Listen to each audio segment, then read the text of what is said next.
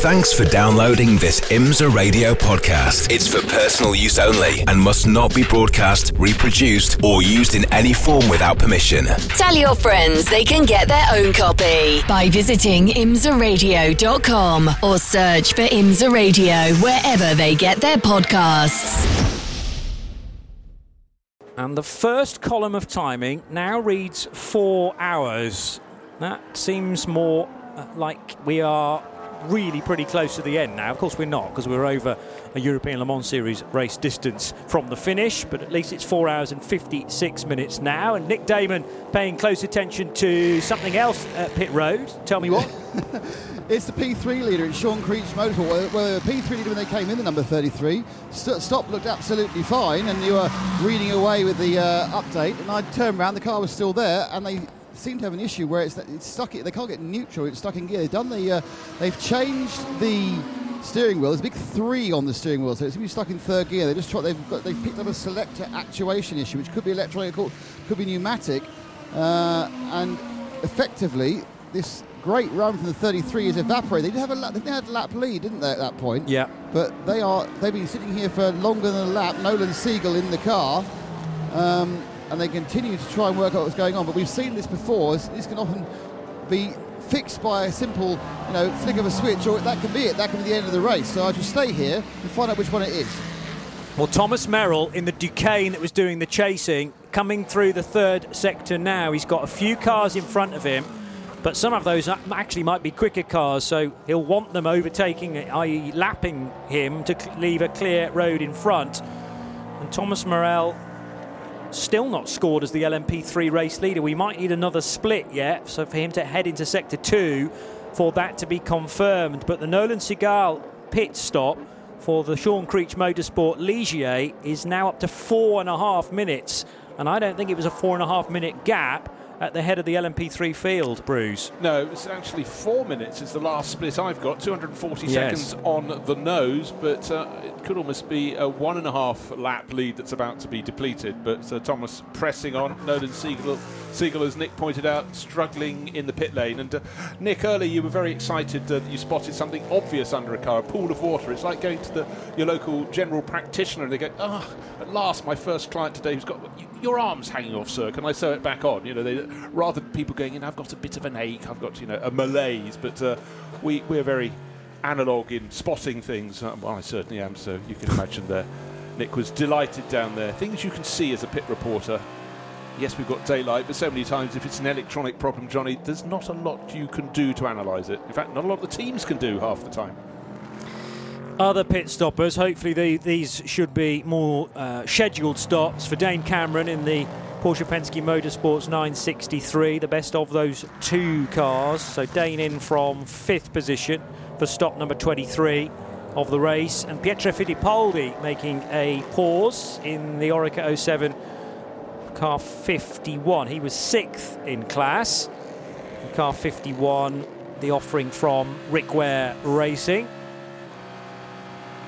So about to rejoin after a couple of minutes. In fact, he's already back out on track, is the Brazilian, to rejoin, still hanging on to sixth spot.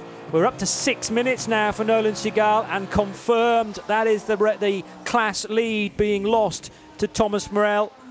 Duqueine overtaking Ligier and not on the racetrack. The attention is still on the rear of this car you know, wiggling and waggling to make something fit, as Nick has described, with the rear deck or the rear engine cover off.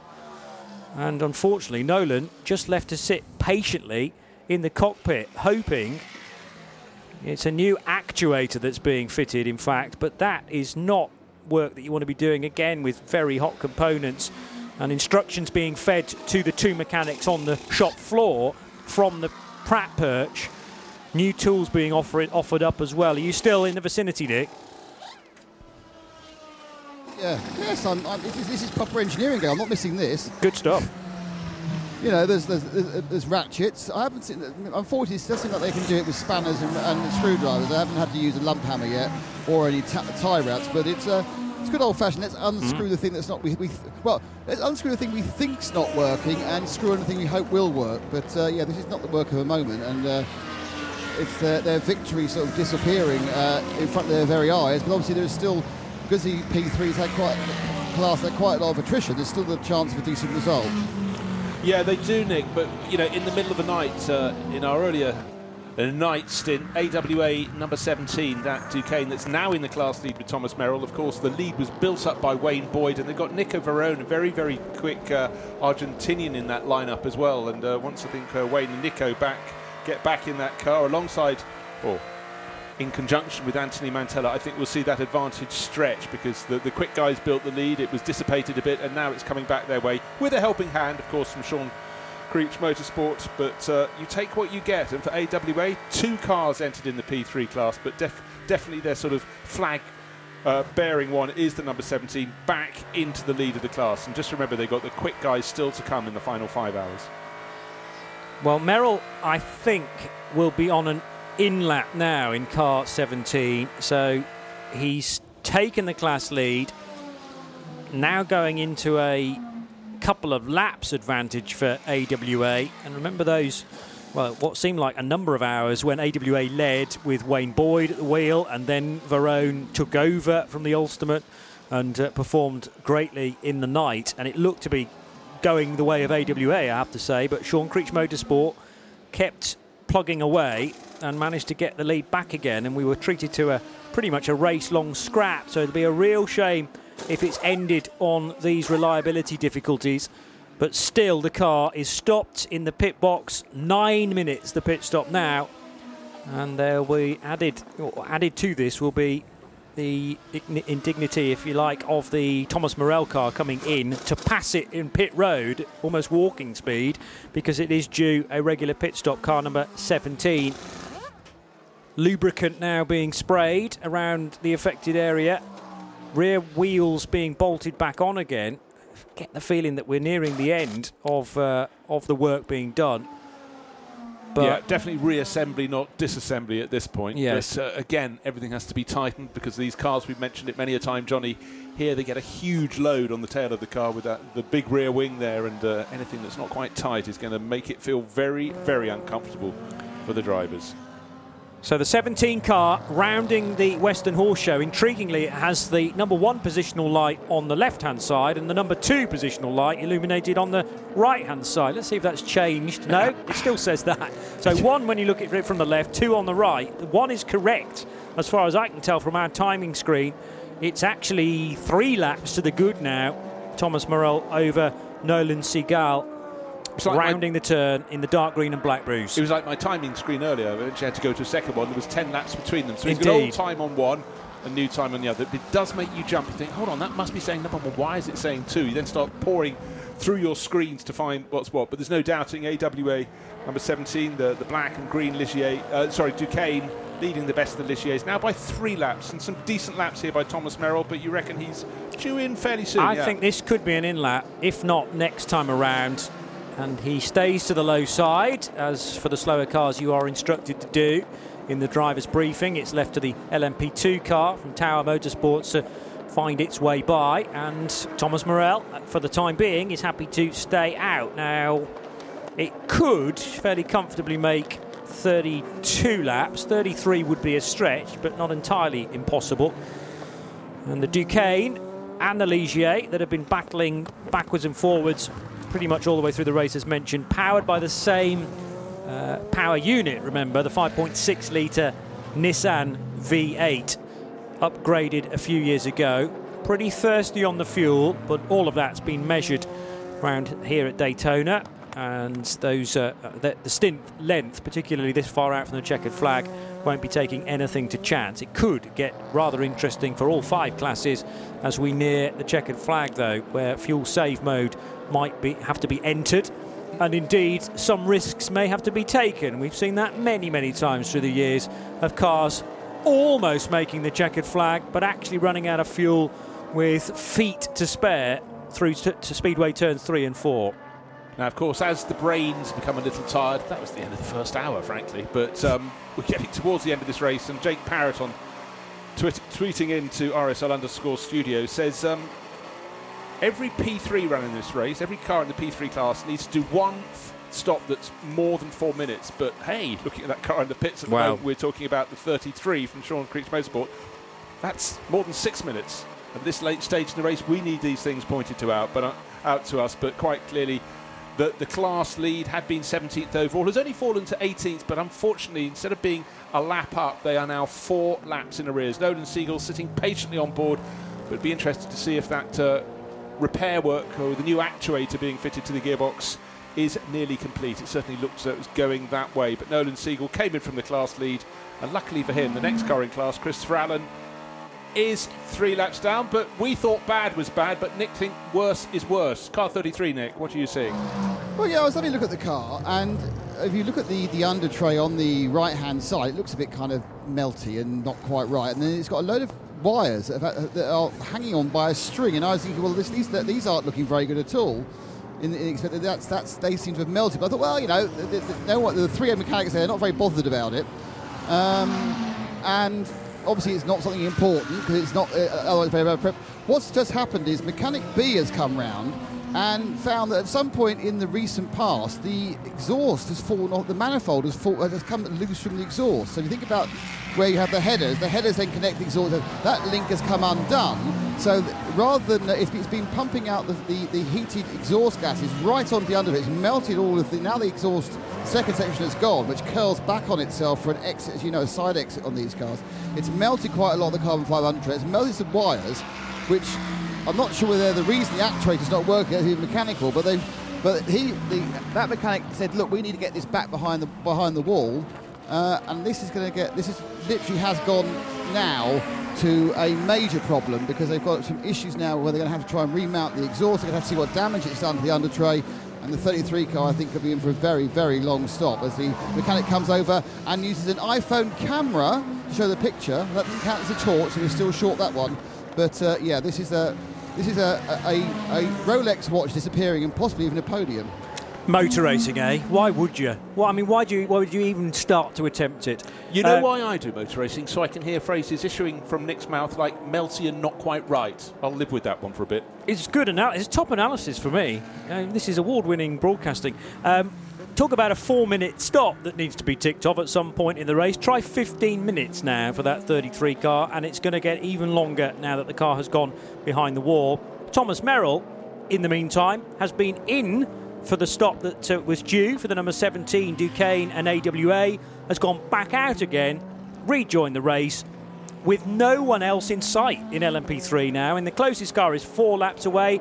That's the Siegel car that's just gone behind the wall. So you're now really looking at Christopher Allen in the Ligier for number 38. And that car is seven laps further back. So the pressure almost has been taken well and truly off AWA and confirmation from Nick Damon that the 33 not yet behind the wall but will be heading in that direction. So I think we're up for a fight now really between AWA and Performance Tech Motorsports and sadly for Performance Tech it's a 7 lap deficit to try and win the class. They're all potentially going to be podium finishers. Although maybe that's speaking too soon for car 33 yeah, well, Orey Fidani, 574 laps on the board, fourth in class. That's the number 13 LMP3 entry. That's the other car from AWA, but that's an awful large number of laps in arrears. 574, the car that's in now behind the wall, 20 laps more. So that we're looking at an hour of racing, effectively, yes. give or take the odd pit stop here or there, uh, that has to be made up who knows? Who know, knows how long the repairs will take for Sean Creech Motorsport? They've had huge success at Daytona the last handful of years, and uh, this year doesn't look as though it's going to be adding to their list of honours, unfortunately for them. I was thinking that LMP3 was perhaps one of the more, well, I was going to say smaller, more settled categories, as in we probably knew who was going to feature on the podium, but not necessarily in which order. That has thrown things massively towards AWA now after they did seem to be in charge just beyond half distance. But Sean Creech came back into the reckoning. But this is a huge fly in the ointment now for the Creech guys. And let's hope that uh, the car can be sorted out. But if we're talking about melted wiring and associated problems, exhaust manifolds as well to be sorted out, That's an awful lot of work in the closing four hours and 40 minutes.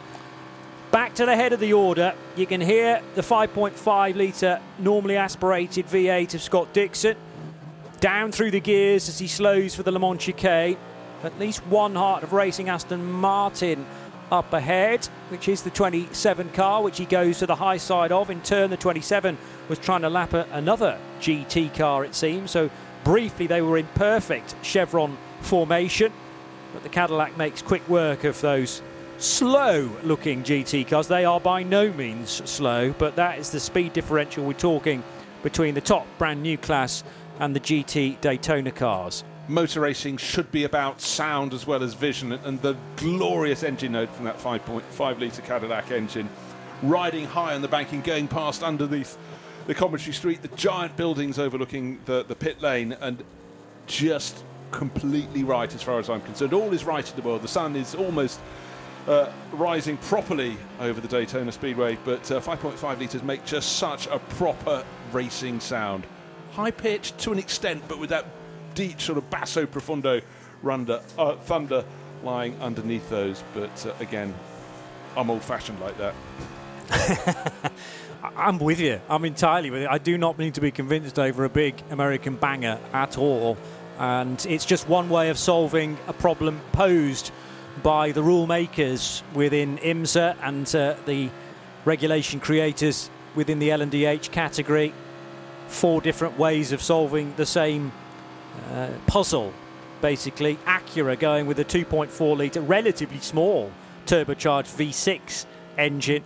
Porsche's effort, the 4.6 litre V8, also twin turbocharged.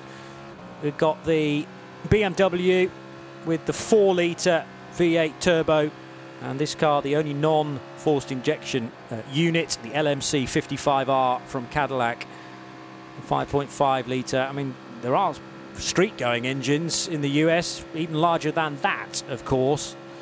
But uh, I suppose there is every effort being made to try and create engines that are smaller and output uh, fewer emissions, together with the hybrid technology as well.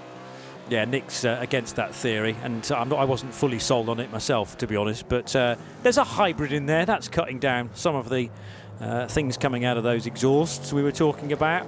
Hybrid unit is the same across the board. That cannot be designed independently by the manufacturer. It's supplied by the championship, and you have to weave it in to the makeup of the car. A number of other common components as well. Out of the second of the horseshoes on the infield, then goes the 0 1. Leading from the 60, Acura of Simon Pagenaud. And in third position, it's the sister Cadillac Racing VLMDH of Alex Lynn.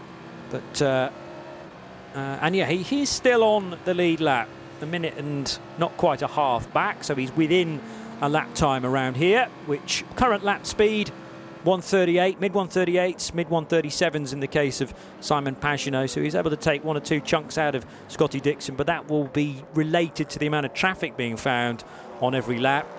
So it's the gap has stabilised now, somewhere in the region of 40 seconds, separating Dixon and Pagenaud. In LMP2, 11 and a half seconds the difference between Ben Hanley and Josh Pierson's Oreca 07s. So the 04 which is the class leading car from CrowdStrike Racing by APR. TDS Racing in second place with Mathieu Vaxivier's AF Corsa car doing the chasing. PR1 Mathiasen Motorsport, the wins liveried car for Nico Lapierre, number 52, in fourth position in the slightly slower second prototype class.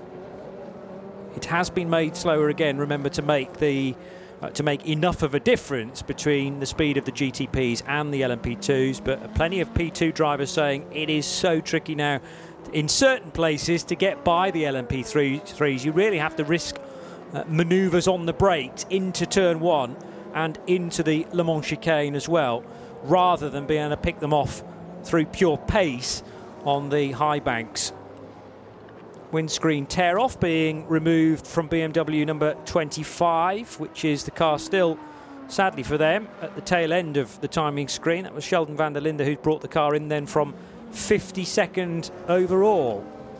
You know, I don't think we'll ever have a Daytona 24 Hours in which we talk so little about the uh, BMW MT RLL entries, but again, they're just showing in GTP so much that's so new, and the, the number 25 was the one that was set back.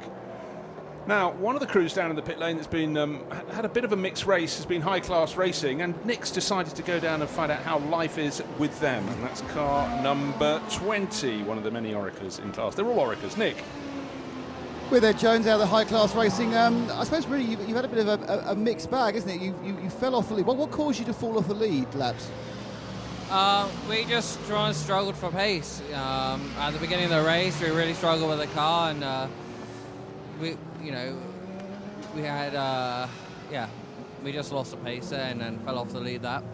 Um, and then we were coming back again, and then we found we saw we had an issue with the car. Um, so we replaced the part. It seemed a bit better. And then about you know two or three hours ago, uh, a component on the car failed, so we had to replace that, and that's when we lost another six laps. So it's been a really tough race for us. We haven't had the pace, and then we've had other issues going on, and uh, just one of those one of those days. But uh, we keep pushing. I suppose if you're going to have a, if you're going to have a race with no pace, that's, that's a time to have the niggly problems as well, isn't it? Really, you, know, you don't want to have a fast car that breaks down. Yeah, well, exactly. You know, it, it was frustrating because we had lost the laps and uh, we didn't feel like we had the pace anyway at the time. So it's uh, been a difficult week, two weeks for us, but um, we've been experimenting. We found some positive things, and we just got to go over everything and uh, improve the Sebring. So did you go into this race knowing you were lacking a bit of speed, or was it, was it a surprise as, as the race unfolded? Well, last week at the Roar, there was a few teams which were a, a lot ahead of everyone else. Um, and in the, the final practice on Friday, we thought we'd found something. Our pace was really strong, um, so we were a lot more confident then. But unfortunately, it didn't transpire into the race. Yeah. Uh, never mind, Ed. Well, hopefully, you get a, a finish at least, and then you know you can you can celebrate with the team. Yeah, thank you. Oh, bit of a crazy spell in the race. I was just about to tell you about a rotating BMW which had overrun coming off the infield section. So that uh, significant acceleration zone coming out of the western horseshoe and then towards the left-hander. BMW going straight on at that point, which was the rejoining car. And it was 25. It was yeah. Sheldon van der Linde, the one and presumably on new tyres. Not even yet in the top 50. And in fact, well, to get into the top 50 from 51st, they have to gain another 35 laps to catch Yu Kanemaru in the number 87 P3 entry. Such has been the setback for them. Just a moment or two ago, Johnny, of course, commenting that we haven't had much to comment about with um, those two BMW GTPs. We will in races to come, but clearly yeah, yeah. it's not yet on the pace. A sister car, however, I guess at least they're relieved that Marco Wittmann wasn't spinning that because he is seven laps down, but he's in the top six and uh, will be plugging on towards the end of the race. But for Sheldon van der Linde, so many laps down. We were talking about this even when we did our first stint on the night shift, Johnny, even before the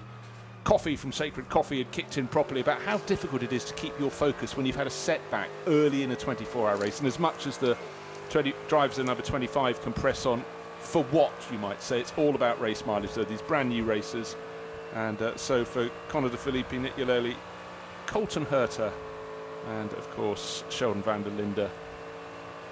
It's not an easy task. For Colton Herta, of course, it's not so bad. He has two cars to choose between 24 and 25, and at the moment, 25, well, that's clearly the, the better place to the two. It's sixth overall. So that was the one loop that was necessary. The other loop that's just happened was heading down into turn one for Mikael Grenier in the Korthoff uh, Mercedes AMG GT3. Number 32, far too deep into turn one, had to go clockwise to do a full 360 and rejoin the racetrack. Meanwhile, LMP2 race leader into the pits. Here's Nick. Yeah, the 04, the CrowdStrike uh, car has come in and uh, it's doing a very, very simple stop. It's putting four new tyres on, it's putting a, a, slug of fuel, and it's cleaning the windscreen. Uh, the driver's staying on board, but they have uh, managed to slowly ease away in this uh, second half of the race, and there's nothing to say this is going to stop. I mean, we're getting quite a few points now. I don't want to, I don't want to jinx it, but we kind of need some sort of device to bring the field back together again. I don't know what those things are called, but you know, might help. Like a caution, a yellow flag, well, a safety car. Uh, oh, shh, shh, shh, no, a thingy. Just a thingy okay. needs to happen. Yeah, yeah, yeah, yeah, yeah, yeah. For competition reasons. Throw one. Have, you got, some- reason, really. have you got something in your pockets that you could throw out onto the track that they'll need to sweep up? It's, it's, it's about now you need your Wile E. Coyote Acme box of tacks, isn't it? exactly. Far easier than that. You just put Bruce and Johnny in the commentary box and normally things Well- go on. But the thing that just struck me, we had the number 25 um, BMW going around down in 51st position, so completely out of the reckoning. And the other car that was spinning, Johnny, is only 10 positions higher up. Michael Grenier also hugely delayed in the, the team Korthoff. Team now caught out. Uh, Mercedes going for rotation down there, so they're not in the thick of the battle, not even near the thick of the battle, but they're still pressing on and just getting a little bit caught out. But anyhow, for the front running crews, it's a 36 second advantage. Scott Dixon, the 0 1 Cadillac, ahead of Simon Pagenaud, lapping at fairly similar pace. Simon on a little bit fast, but we've seen this a lot. That 60 Acura is very, very quick. We know the fuel efficiency is good, but what's happened the second half of the race? It's been relentless pace from Cadillac Racing. The 0 1 that's leading the race, 0 2 sister car with Alex Lynn at the wheel they can just put in the laps hmm. time after time after time. Now, of course, we've seen many a time if you get a huge temperature swing, suddenly a car that's wonderful in the cool of the night, track warms up and their cars just don't handle. But I don't see any such problems for the Cadillacs. And the Acu- Acura doesn't seem to matter day or night. It's very, very quick around the banking here. So. No advantage to be gained by Simon Pagenaud, but knowing Simon, he will be pressing on as hard as he possibly can. 35 seconds gap between him in second and race leader Scott Dixon. Not insurmountable, but we have four and a half hours remaining. We always think that's the thin end of a race, but of course, Johnny, that's longer than an awful lot of endurance races in their own right across the season. It's such a different thing, such a different beast at any 24 hour race. Yeah. And yeah, every single 24 hour race held around the globe has its own character, and this perhaps more than most because it's not one of those circuits that goes off into the country. And in the case of the Nürburgring, visits visits visit, uh, visits village and town, and town and village. It's all mapped out immediately in front of you. There isn't anywhere to hide around the Daytona International Speedway, and it's also known as a bit of a car breaker around here. It's tricky to set up a car as well because it needs to be so so quick down the tubes on the high banks, but you also need the downforce on the infield section. You've got to be good on the brakes into the Le Mans chicane and also down off the banking into turn number one. Lots of different areas of the setup that need to be right but you can't be good in all areas. So it is a compromise in terms of going well around here and then sustaining it for 24 hours, of which we have nearly had 20 hours now. Another half an hour or so, and we will be there. So four hours and a half out. I reckon about another 160 laps ish, and the leader's just done a pit stop. Nick Damon. I, I know, sneaky, aren't they? Just you walk up the other end to see what's going on with other people in the event, and suddenly uh, the leader's popped in for a quick stop. So I, all I can say is he came in, he's gone out. I literally saw him leaving. Uh, the question will be, which you will have the answer to any second now when he trips a beam, did Scott Dixon get out of the car? Yeah. Wait for it, wait for it is all I can say to you. But That wasn't a yes as an affirmative. It was a yes to say agreed. We will have to check that. Sounded very vague. I realised. Um, the, the time's still ticking by because it's a patience game to wait for the car to loop around the back of where Nick is, around the back of the paddock. It then will ping the second timing loop at pit out, which is nowhere near pit out. Actually, you've got to be so patient, sticking to the speed limit to about halfway along that concrete wall with the Rolex branding, and it will re-emerge into the Western Horseshoe. And Scott Dixon stays at the wheel of the car, Bruce.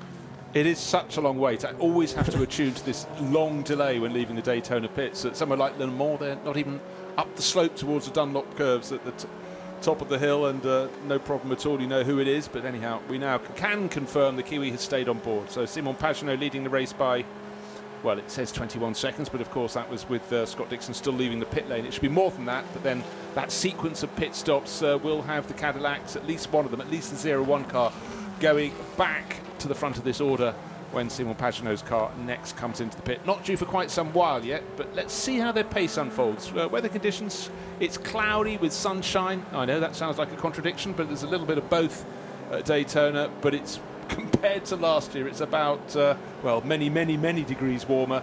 and uh, certainly the drivers and, and the pits crews are not having such an excruciatingly difficult time because last year it was almost uncharted territory, Arctic conditions at Daytona. We're glad to have seen the back of those. Interesting, uh, on the latest tally, now this assumes we stay green for four and a half hours, which seems pretty unlikely. If we do, I reckon we'll get through another 162 laps add that to the 650 we've already done, we would get north of 800 on that equation, but we wouldn't get close to 833. It'll be 810, 811, something like that. But surely something's going to intervene between now and then. It's been a, a prolonged run. I'm not going to mention any words beginning with. Well, I kind of already have. I, I was going to say any words beginning with Y and G, but uh, one might have slipped out of my mouth. Um, but the last uh, slowing of the pace that we had before we just we hand down to Nick Daman for another pit lane update. Actually, I'll reload the lap chart to get you a full update on how we've done for yellows so far. And in the meantime, Nick, tell us what's happening in the pits the 35s come out. It's uh, Josh Pierson in the uh, TDS uh, P2, leading leading on sort of rotation. They are they're quite out of sync. These P2s. Normally they, they, they absolutely run in together. Whenever, whenever you have a uh, yellow flag, they suddenly they're all there, bang bang bang, at exactly the same amount of time. They're quite small tanks, so it's hard to stretch them. This one's coming several laps after the 04 CrowdStrike machine. Uh, it's definitely had tyres, it's definitely had fuel, but having made the mistake of missing the last Cadillac stop, I came all the way down the other end to make sure I don't miss the next one. And in doing that, I'm now a long way away from the P2s. Honestly, my life, what I need is a telescope. I could do kind of, a, you know, a, um, uh, an Admiral Nelson kind of looker. I see no P2 cars, but I do see the 02 car, which is the Cadillac race, the blue one. Uh, there won't be a driver change here, of course, because Alex Lynn only got in last time and Earl Bamber got out. Uh, it's got a front I think they are now. That, see now, that, now they do the left-hand side tyres, so they're alternating uh, tyres. So you never have four cold tyres on the car. You're always getting two new ones each time. So um, for Cadillac spotters, they are currently using all of the inner uh, cooling ducts for the brakes, they still have the outer duct uh, blanked off. Um, this car still is uh, sitting with the damage it did uh, hours ago to the front right of the splitter, which is uh, slightly uh, deranged the uh, dive plane on that right hand side. That was a uh, uh contact, I think, with uh, the 60 uh, many hours ago. Obviously, not deemed to be a major performance problem, or perhaps they haven't had a chance to stick a new nose on during yellow flag situation.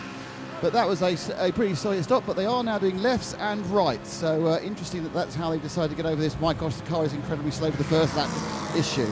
And the 33 is rejoining. They oh, fixed excellent. the uh, gearbox. They fixed the uh, the leaky exhaust, the fire, and they're back running. And I assume they're still third, aren't they? Uh, yes, yeah. yes, they are still third, but uh, now they are 16 down, laps down on the race leader, which makes them Oh, 60, 16 laps down, sorry, and the class leader, Thomas Merrill, 610 laps on the board. They're down now. This is the Sean Creech car in 30, 35th position for the number 33. Nolan Siegel, well, he sat on board, stayed on board while the repairs were effected. He's back onto the circuit, third in LMP3, but he's lost, well, 17 laps. They were a lap or so ahead of the 17 AWA. Duqueine, that now has a very, very comfortable lead of a mere eight laps over Connor Bloom, who's taken over the uh, number 38 Performance Tech Motorsport entry. That's uh, the Ligier in second now. A distant second, but second nonetheless in LMP3. And Nolan still hasn't actually rejoined. We're up to 36 minutes of that stop. He's back out on track now. So 36 and probably 10 seconds, 36 minutes, 10 seconds total pit stop time. On the face of it, considering how much work they had to do, that's very much damage limitation. But bear in mind, they came in with a, a goodly chunk of a lead, a couple of laps, and uh, now very much a third place that they're hoping for. At least they haven't fallen back into the clutches of the 85 or the 13 LMP3 cars. Timon von der Helm and Moritz Krantz running fourth and fifth in LMP3. The number seven Porsche Penske Motorsport 963 is on pit road, and Nick Daman looking at yes. others too. Go on as is the 31, so the 31 Whelen, uh, Whelen Engineering Cadillac. So we've got two of the recovering uh, uh, DTPs. The Whelen recovering from a less serious set of issues than the 7, but the 7 actually is now sitting in on the pit lane with the rear clip un, un, unattached, the uh, engine cover off. Uh, a clear liquid going in. I'm guessing. I'm guessing that's water, but you can never tell, can you? Could be some could be magic clear lube for all I know. Um, but they're now putting it back on again. So they are doing um, uh, liquid refills. The uh, Whelen car goes past. I don't think either of these changed drivers. I don't think either of them changed tyres. Actually, I know it was a, it was two tyres again for the Whelen. Looks like it was the, uh, on the right hand side. But both these cars obviously now very much more testing than racing as they try to get to the end, but try to learn as much as possible for the upcoming races of the IMSA Championships.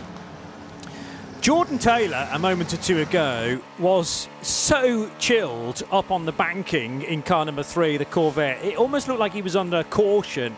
Now, they do say that when you get the groove right around here, this car, because of the banking, will effectively steer itself around the turns. He had one hand on the steering wheel, but his right hand, he almost had time to kind of whip into the air and just, he was resting it in his crotch just kind of going, this is so easy. I mean, I'm not suggesting taking the class win will be easy. He does have a 10 second lead in GT Daytona Pro, but Jordan Taylor, that's an indication of quite how many laps he's done around this place through the years. Absolutely. I was thinking exactly the same. And in fact, I'll take myself and hopefully you and, and the listeners back to the Millbrook Testing Ground north of London. It's a you go on the big bank bowl there, and there are certain speeds in certain lanes you should be able to take your hands off the steering wheel and go around at those speeds. But the first time you try it when it's three figures, that you're in the three figure lane, you focus quite hard.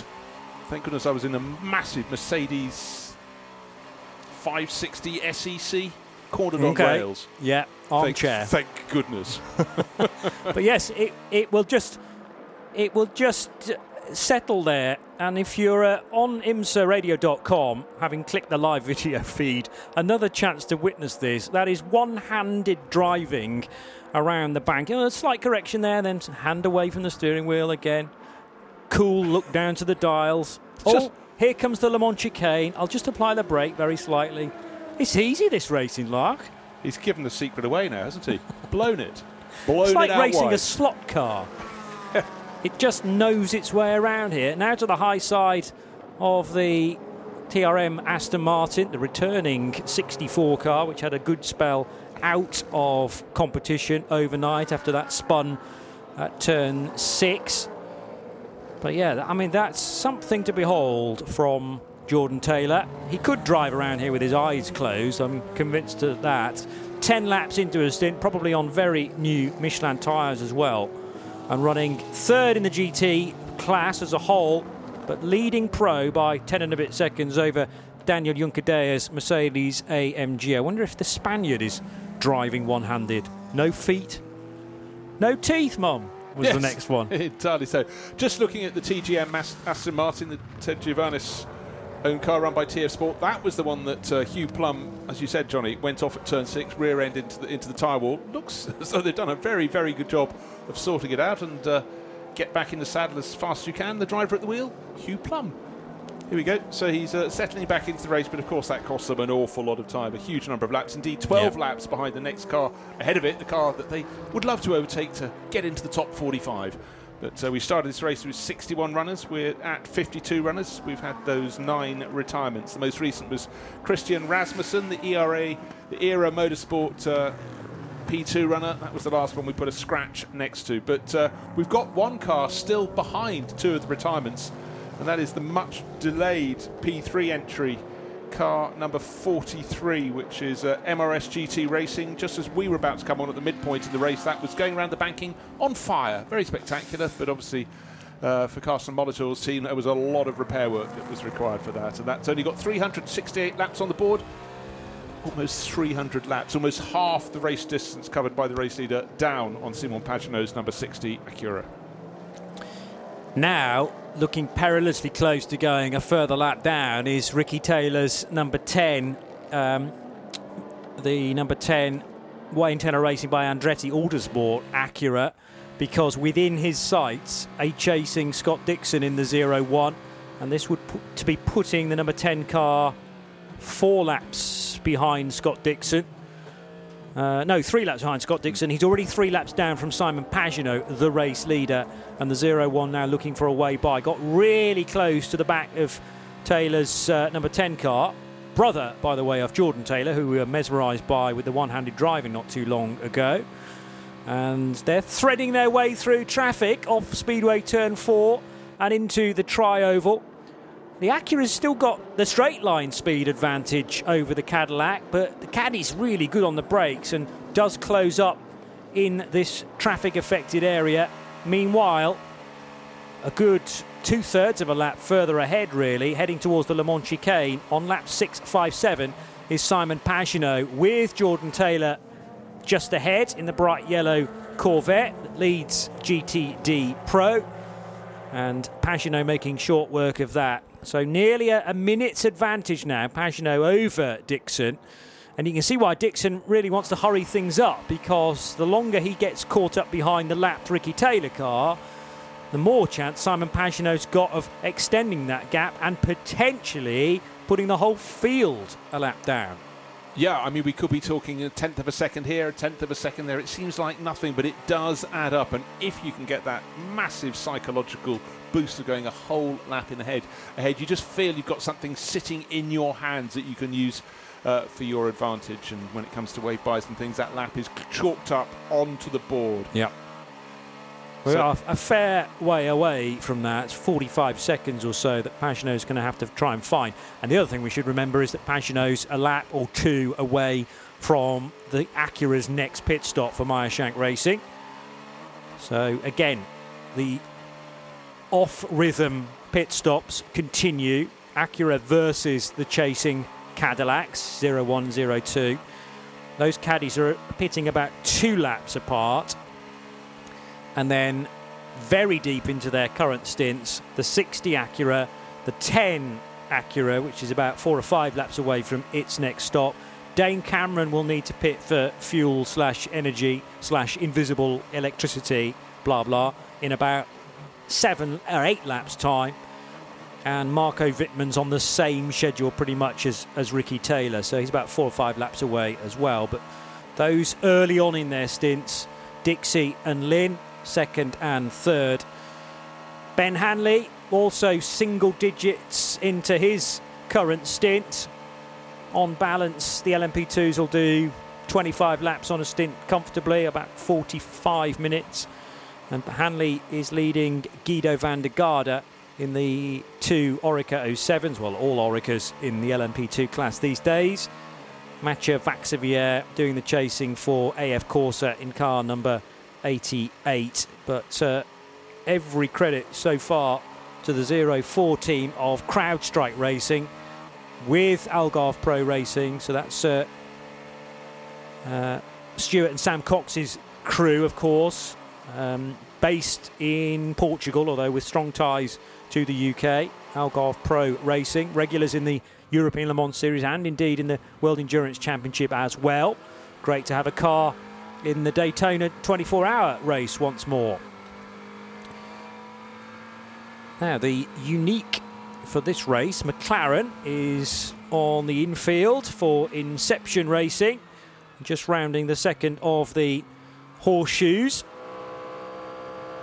And now we get a chance to listen to Pipo Derani's Cadillac 5.5 litre down through the gearbox into the Le Mans chicane and a glimpse from the 79 car as well, which has had a period of time out front in class, but the WeatherTech racing machine uh, is currently running in second position in GT Daytona Pro, with Daniel Juncadella looking to close that gap to the chilled out Jordan Taylor 10 seconds further up the road. And now, as expected, the 60 car coming in. This will be a 30 lap stint, Nick Daman and it'll be a well, it looks like fuel only. So they are they are very happy with where the tyres are. Uh, oh no, I say fuel only, and as they do that, they uh, whack off the uh, the rear deck. They're doing a clean. I think they, I think they're having. Are they? They're back looking again at this issue they've got on the inner right-hand bank where they uh, oh, they did the big pumpy thing. They're repressurizing for these. That's the third time I've seen them doing it. They've got a a, uh, a device at the back, a, a union, one of those very expensive silver dry brake systems where they just connect it up and he just pumps it. Now, I'm not sure, there is liquid in, so he's pumping liquid in. I'm not sure if it's engine oil or it may well be gearbox oil because they've been worried about a gearbox seal, haven't they? So that would be uh, a, a, little stop. They've not really, they've lost a little bit of time because obviously the virtual fuel stop has finished some time ago. So this is actual real time they're losing. Oh, it's been a very recalcitrant rear deck going on. It's always in it. We, we, we wanted to go on quickly, it just won't fit. Frustrated uh, of the hand by the mechanic who just couldn't get the uh, the T-bar in to get the uh, deck put on. It's now on, but they probably stopped 15 seconds at least longer than they needed to do. And I walk a few yards and I see the number 10. That's the Konica Minolta car, of course, and that is uh, doing a full set, I think, certainly doing tyres. I turn around, I think they got a new driver in there. Who was, who was in the car when that came in, uh, Johnny? Ricky Taylor in the 10. Yeah, uh, Louis Delétraz, Louis has got in that one. So uh, Ricky Taylor's out, Louis Delétraz in the Konica Minolta car. Uh, a couple of laps back after some problems overnight. But yeah, so that is the 60 Acura, who were gaining time bit by bit. Well, they've, they've lost all of that with that gearbox repump. Um, at least 15 20 seconds. You, will be able to see on the timing what that uh, gap goes up to or, or, doesn't come down to. But yeah, that's uh, not a major disaster, but they are they are doing it very regularly. That so you have to factor that into your how far ahead is somebody uh, calculations. Very good point. The other awkward thing about that was because it took longer to get the car released from the pit box, it allowed the 10 to park immediately in front. So exit for Pagenaud was pretty awkward. It looked like a sort of half stall, even though it was on milk float power. The 60 car feeding out, but he had to readdress the steering just so he got clearance around the tail of Ricky Taylor, who'd arrived in the meantime. Otherwise, they had not had the, the difficulty with the sticky rear deck. I think he'd been clear and gone before Ricky had actually arrived in the stall ahead. A, a minute and, well, it's probably verging on two minutes actually for Pagenaud, that stop. Ricky Taylor about to re emerge. The stationary period of time for Taylor's Acura was about 45 seconds. Compare that to about a minute and a half stationary for the 60 machine. So about double the length of stop it would have been because of the hiccup with reattachment of rear deck and Pagenaud returning to the racetrack now.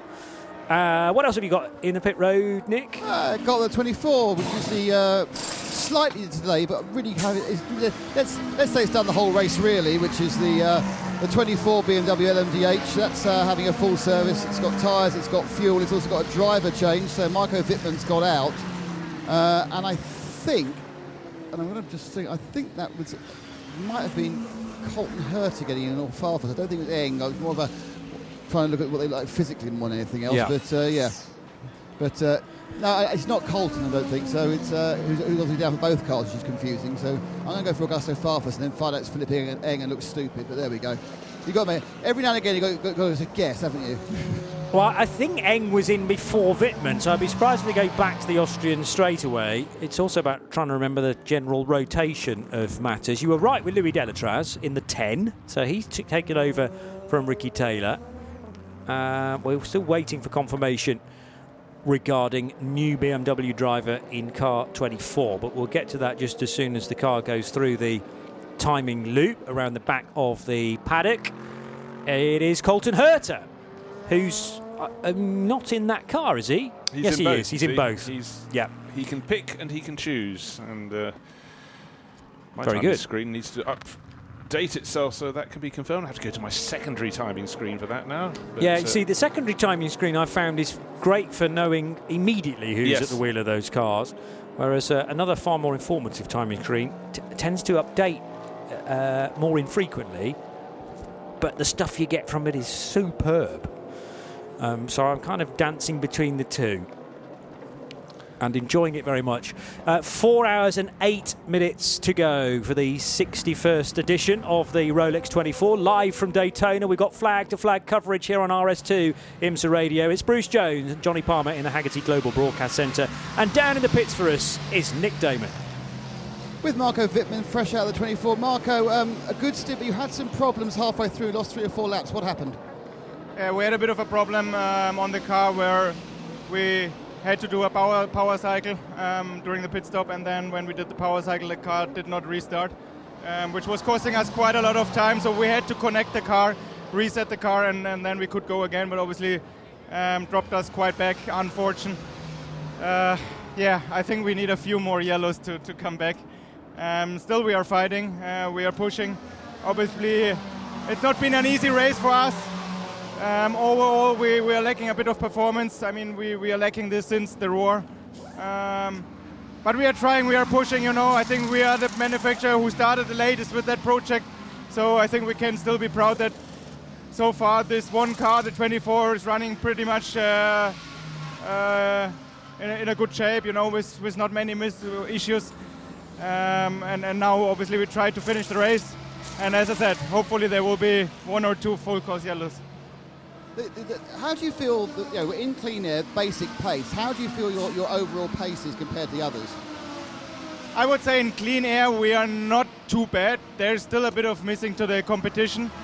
But obviously we struggle a lot under traffic when you, when you need to dive in, when you need to break offline.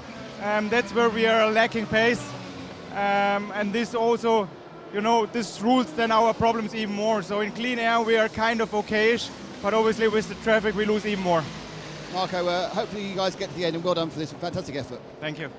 It really has been from BMW. I think they knew it was going to be an uphill struggle because they were the, the latest of the four manufacturers to uh, get some testing in to develop their brand new M hybrid V8 with the 4 litre turbocharged V8, as the name of the car would suggest, from uh, Rahal uh, Letterman Lanigan, and it's the team that is so familiar with running BMWs, more so in their GT spec previously, GT LM, with the M8 cars. Uh, but moving forward into prototype territory, territory, back to prototype territory for BMW, of course, after a couple of decades and a bit away, uh, but with great success previously here in the States and also at Le Mans. Uh, Marco Wittmann wants cautions. We've only had eight of them, and the last one was withdrawn at the 14 and a half hour mark. I mean, we're, we're closing in on 20 hours now, so five and a half, five, no, six and a half, five and a half hours, since not uh, without a caution to this point. And I keep readjusting my uh, tally of hours left compared to about a 1 minute 39 second lap and trying to work out therefore how many laps there are to go. So let's change that now to 4 hours and 4 minutes, 147 laps remaining. So we're again on target for 800 laps, but we'll have to stay green for the remaining 4 hours. Well, we've done it for the previous four, and five hours, in fact, five and a half hours in the clear. Can that be sustained? Very good question. What, what you have to understand is um, not every commentator has the mathematical nous and the, the backup that Johnny has, a prodigious amount of uh, data to be examining. Sometimes you might say a little too much. So I'll move on to another segment. Yeah, yeah. you just didn't know what the question was there, do you? No, no, no. Because I was actually I was about to come in. I was just thinking about engine notes again. I've veered off into that, and I was thinking, gosh, you were saying it's about 20 years ago that BMW were last at the top level of the racing. Mm-hmm. do you remember the engine note? Their magnificent V12 engine. Yeah. That ran in those prototypes back then. Was so 90, was it 1998 winning at Le Mans? Uh, that sounds ish about, but hold on, I'll, I'll just double double check that for you while um, you're looking at a lap chart. I'll go back, but you know, it, again, there are certain times in the cycle of racing when um, things are very special. Uh, 1998 it was, 25 years ago. Well done, Johnny. Winning but, at the Mans. That's but BMW. then again, our ever expert uh, producer for the day, Rob Lomas, has said 99. What does he know, frankly? What Gosh. does he know? it was one of those years in the late 90s. I mean, for me, 1998 is a Rickard Rydell year, and 1999 was Laurent Aiello. But no, that's the British Touring Car yeah. Championship for you. Oh, it's harder for our producer Rob because, of course, he wasn't born in 1998. I think he was. Were you? I no, think he was. He was, he was a mere year old. Okay. Yeah, yeah.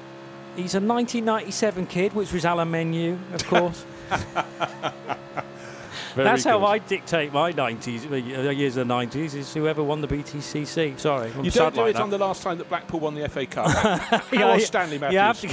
what year was that? 1953 or something like that? Hey, you know your stuff, don't hey. you? You've been asking a lot of Blackpool questions of late. Yeah, it's because yeah. of our massive FA Cup run of one round this year. And I know nothing about football, but certain facts slot it's in. It's good. Somehow. Well, Hindhaugh got a Sunderland mention in during his last stint, so I think I should mention the Tangerines where possible. Lost yesterday, but there you go. Um, And Tangerine is still resplendent in the LMP3 class, but not so much for Sean Creech Motorsport these days, sadly. They have tumbled down the order. Thomas Merrill, the new race leader in LMP3, with the Duqueine D08, and it overtook, or uh, rather was gifted the race lead. I mean, it had been battling for it anyway, the AWA car, all race long with Sean Creech Motorsport. But that has taken uh, taken matters out of Sean Creech's uh, uh, hands, rather, with the huge difficulties with the actuator that needed to be fixed and uh, exhaust gases bleeding from the wrong part of the manifold and melting wiring and such like. So, th- an awful lot of work required on the 33. Amazingly, they got out after something like 36 minutes and are still on for a podium in the LMP3 class. But the dreams of taking a Rolex home in 2023 rather went up in smoke and melted wiring uh, very quickly indeed. Four hours and one minute to go, so that is a prime time to give you a VP Racing Fuels in race update. 20 hours down, and it's Scott Dixon's Cadillac Racing Caddy V LMDH that leads the way after 665 laps. It has an advantage of 52 seconds over Simon Pagenaud's chasing Acura ARX 06 and the 60 car. An extended pit stop last time around. That was 10 minutes ago now when they had to detach the rear deck and inject a bit of gearbox oil? Thought that was Nick? up for debate. Okay, some of sort of fluids that is having to be done on and off every three pit stops, let's say, just to stay on top of that and make sure they don't lose any more crucial fluids. But the car is still looking good for a podium, and depending on where the end of the race falls and where we are on the, the pit stop cycle, they might just be out front. I'm sure n- now uh, those at Michael uh, at uh, Meyershank Racing with Curb Agajanian and those at Cadillac Racing are starting to back time with probably four stints now between now and the end of the race. Well, it'll be five and four and a bit, won't it? And there's that awkward amount because we're looking at 52 minute stints that they do not fit quite clearly evenly into the remaining 200, 240 minutes. The 02 Cadillac is in third with Alex Lynn at the wheel. That car just hanging on to the lead lap by my reckoning. 85 seconds is inside the 1 minute 38s we're currently doing, but Alex Lynn is is running the risk here of falling off the lead lap during this sustained run of green flag. Louis Delétraz in the fourth place, number 10 car. The second of the Acuras from Wayne Taylor Racing with Andretti Autosport. Fifth place, the six Porsche Penske Motorsport 963. That's back in the hands of Nick Tandy, and Colton Herta took over the BMW M Hybrid V8 number 24 during the last stop. That is in sixth. LMP2 is led by Ben Hanley in the 04, uh, the Oreca 07 class leading for CrowdStrike Racing by APR. TDS Racing's Giedo van der Garde, number 35, is in second, with in third place uh, the Mathieu Vaxivière driven AF Corse 88. Fourth position, Alex Quinn, PR1 Mathiasen Motorsports 52.